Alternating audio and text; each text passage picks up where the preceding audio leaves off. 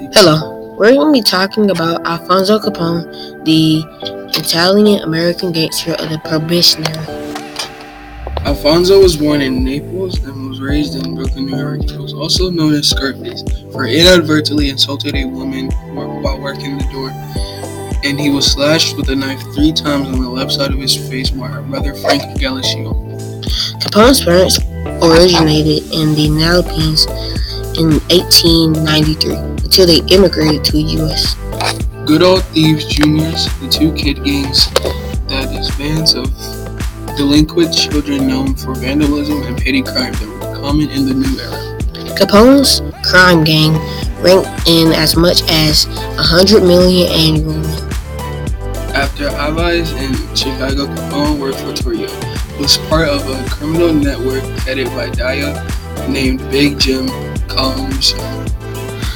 Al was popping during the bootleg wars.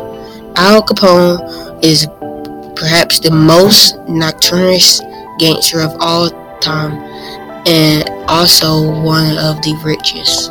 Capone was responsible for many brutal acts of violence, mainly against other gangsters, but the most famous of these was the State Street Valentine's Day Massacre in 1929 in which he ordered the assassination of seven rebels.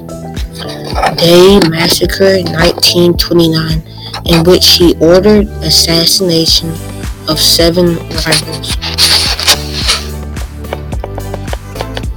Capone never indicated for his racketeering, but was finally brought to justice for income tax evasion in 1931. After serving six and a half years, Capone was released. He died in 1937 in Miami. Capone's life captured the public imagination. After his gangster persona has been immortalized in many movies and books inspired by his exploits. Capone was a good student in his Brooklyn Elementary School, but began falling behind and had to repeat the sixth grade. It was around the time that he started playing hooky and hanging around in the Brooklyn docks.